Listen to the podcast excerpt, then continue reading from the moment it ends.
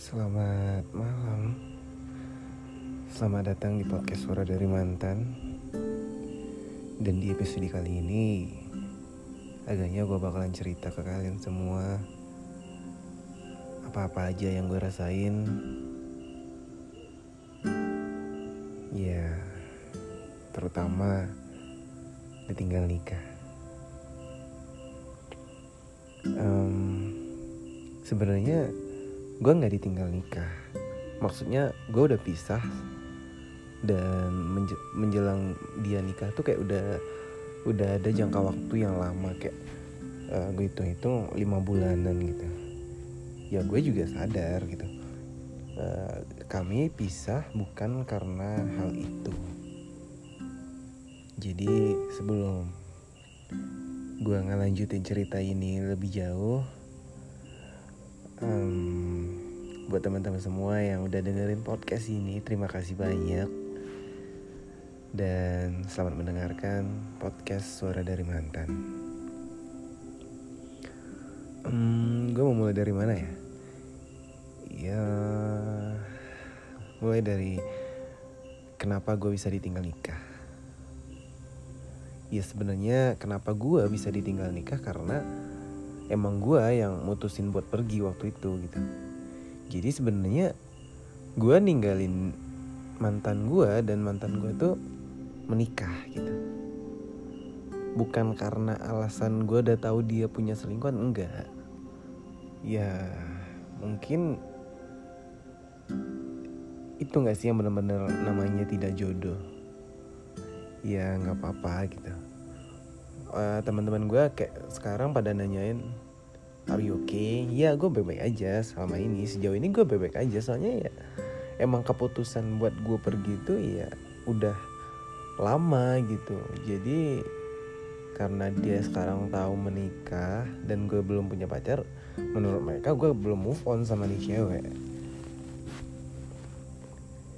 Dan gue gue mau ceritanya dari awal aja gue pacaran sama nih cewek itu sekitaran 8 bulan. Iya seperti yang kalian tahu gue nggak pernah lama pacaran. Dan kalau gue inget-inget itu kayaknya pacaran terlama gue gitu selama 8 bulan. Gue ngejalaninnya ya sama kayak hubungan-hubungan sebelumnya. Gue ngerasain bahagianya gue ngerasain toxic relationshipnya ya namanya juga hubungan pasti ada diisi dengan hal-hal seperti itu. Ya bullshit banget sih kalau enggak gitu. Ya atau emang di hubungan kalian ada yang seperti itu ya bagus. Tapi gue sih selama ini kalau gue pikir gue nemu uh, apa itu toxic relationship di setiap hubungan yang gue jalanin Nah setelah selama 8 bulan ini Gue kayak berjalan baik Di awal-awal bulan pertama Dan Ya Ya sayang gitu. Siapa sih yang gak sayang gitu? Gue juga niatan kalau uh, Buat pacarin dia ya buat menikah juga Tapi karena keadaan Berkata lain uh, gue terlalu dalam masuk ke toxic relationship dan gue nggak bisa nahan diri gue buat nggak uh, egois juga mungkin. Karena gue juga percaya itu bukan mutlak salahnya dia doang waktu kita putus itu. Jadi ya akhirnya putus berantem besar. Gue kayak udah egois gue udah nggak mau kenal sama nih cewek gue blokir ya gitu gitulah gue blokir akhirnya berjalan selama 4 bulan. Dan akhirnya kemarin temennya ngabarin kalau dia besok undangan gitu. Cuman ngabarin iya katanya sih mengundang cuman mereka yakin kayaknya nggak usah pergi gitu. Ya gue juga nggak nggak mungkin pergi dong gitu ya dan setelah gue tahu dia tunangan ya gue berpikir ya nggak apa-apa gitu. Karena setiap kita juga bakalan mencintai orang baru gitu. Kita gagal sama satu orang kita juga belum tentu berhasil ya. Makanya setiap kita gagal mencintai kita akan mencintai lagi gitu. Jadi nggak terlalu oh aku nggak bisa hidup tanpa dia. Enggak lu bisa hidup kok tanpa dia. Jadi ya jalanin aja.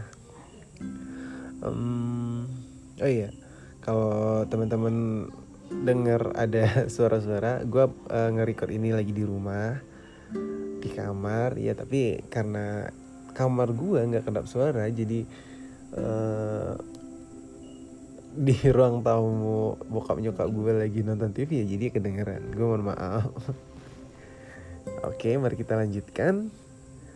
Dan pasti kalian semua sekarang bener-bener uh, pengen tahu apa rasanya ditinggal nikah. Dan kalau kalau apa ya kalau ngikutin cerita gue tadi seharusnya kalian udah tahu dong apa yang gue rasain Iya, gue nggak apa-apa gitu.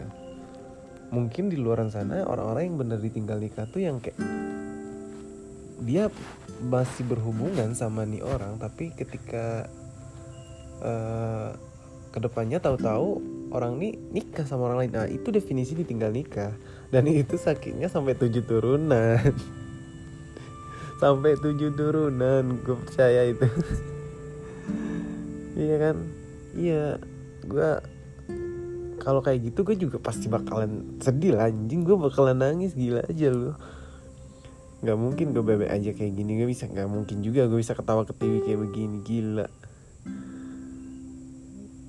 Iya kan banyak tuh di sosmed. Uh, mantan datang ke nikahan. Uh, iya nikahan mantannya. Iya itu orang-orang yang menurut gue punya level sakit hatinya tuh lebih tinggi dari gue gitu. Gue kayak masih di bawah gitu. Gue gue nggak sakit hati gue santai aja gue biasa aja gitu. Dan intinya intinya ya um, buat kalian semua seperti yang udah gue bilang tadi setiap kali kita gagal dengan satu orang kita bisa mencintai orang lagi gitu. Jadi jangan terlalu mengsegalakan satu orang gitu. Iya kita tuh bakalan ditinggal atau kita bakalan meninggalkan. Dan kita nggak bisa menolak itu gitu. Jadi ya sekian dulu podcast. Uh, apa nih? Kelihatan banget sih gue jarang mau bikin podcast anjing. Ya, podcast dari mantan malam ini. Ya kebanyakannya ya dari tadi ya tapi nggak apa-apa kan. Kalian bisa maklumin gue um, minggu depan kita bakalan minggu depan. Langsung aja tembak minggu depan.